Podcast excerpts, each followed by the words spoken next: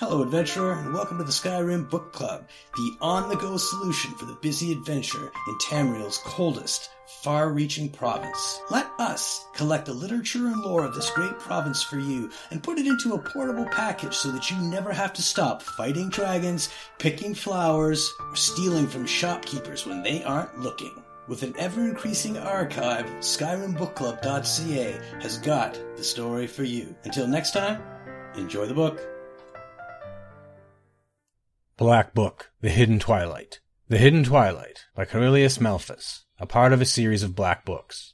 The city of Inkseeds rose from the desert, shining and decadent. Somehow, it still stood. I crossed through the gate, and the beast knew exactly where to take me, the way worn by beggars and poets. The only place a man of my appetites can find satisfaction. I'm not proud, but then, nobody ever is.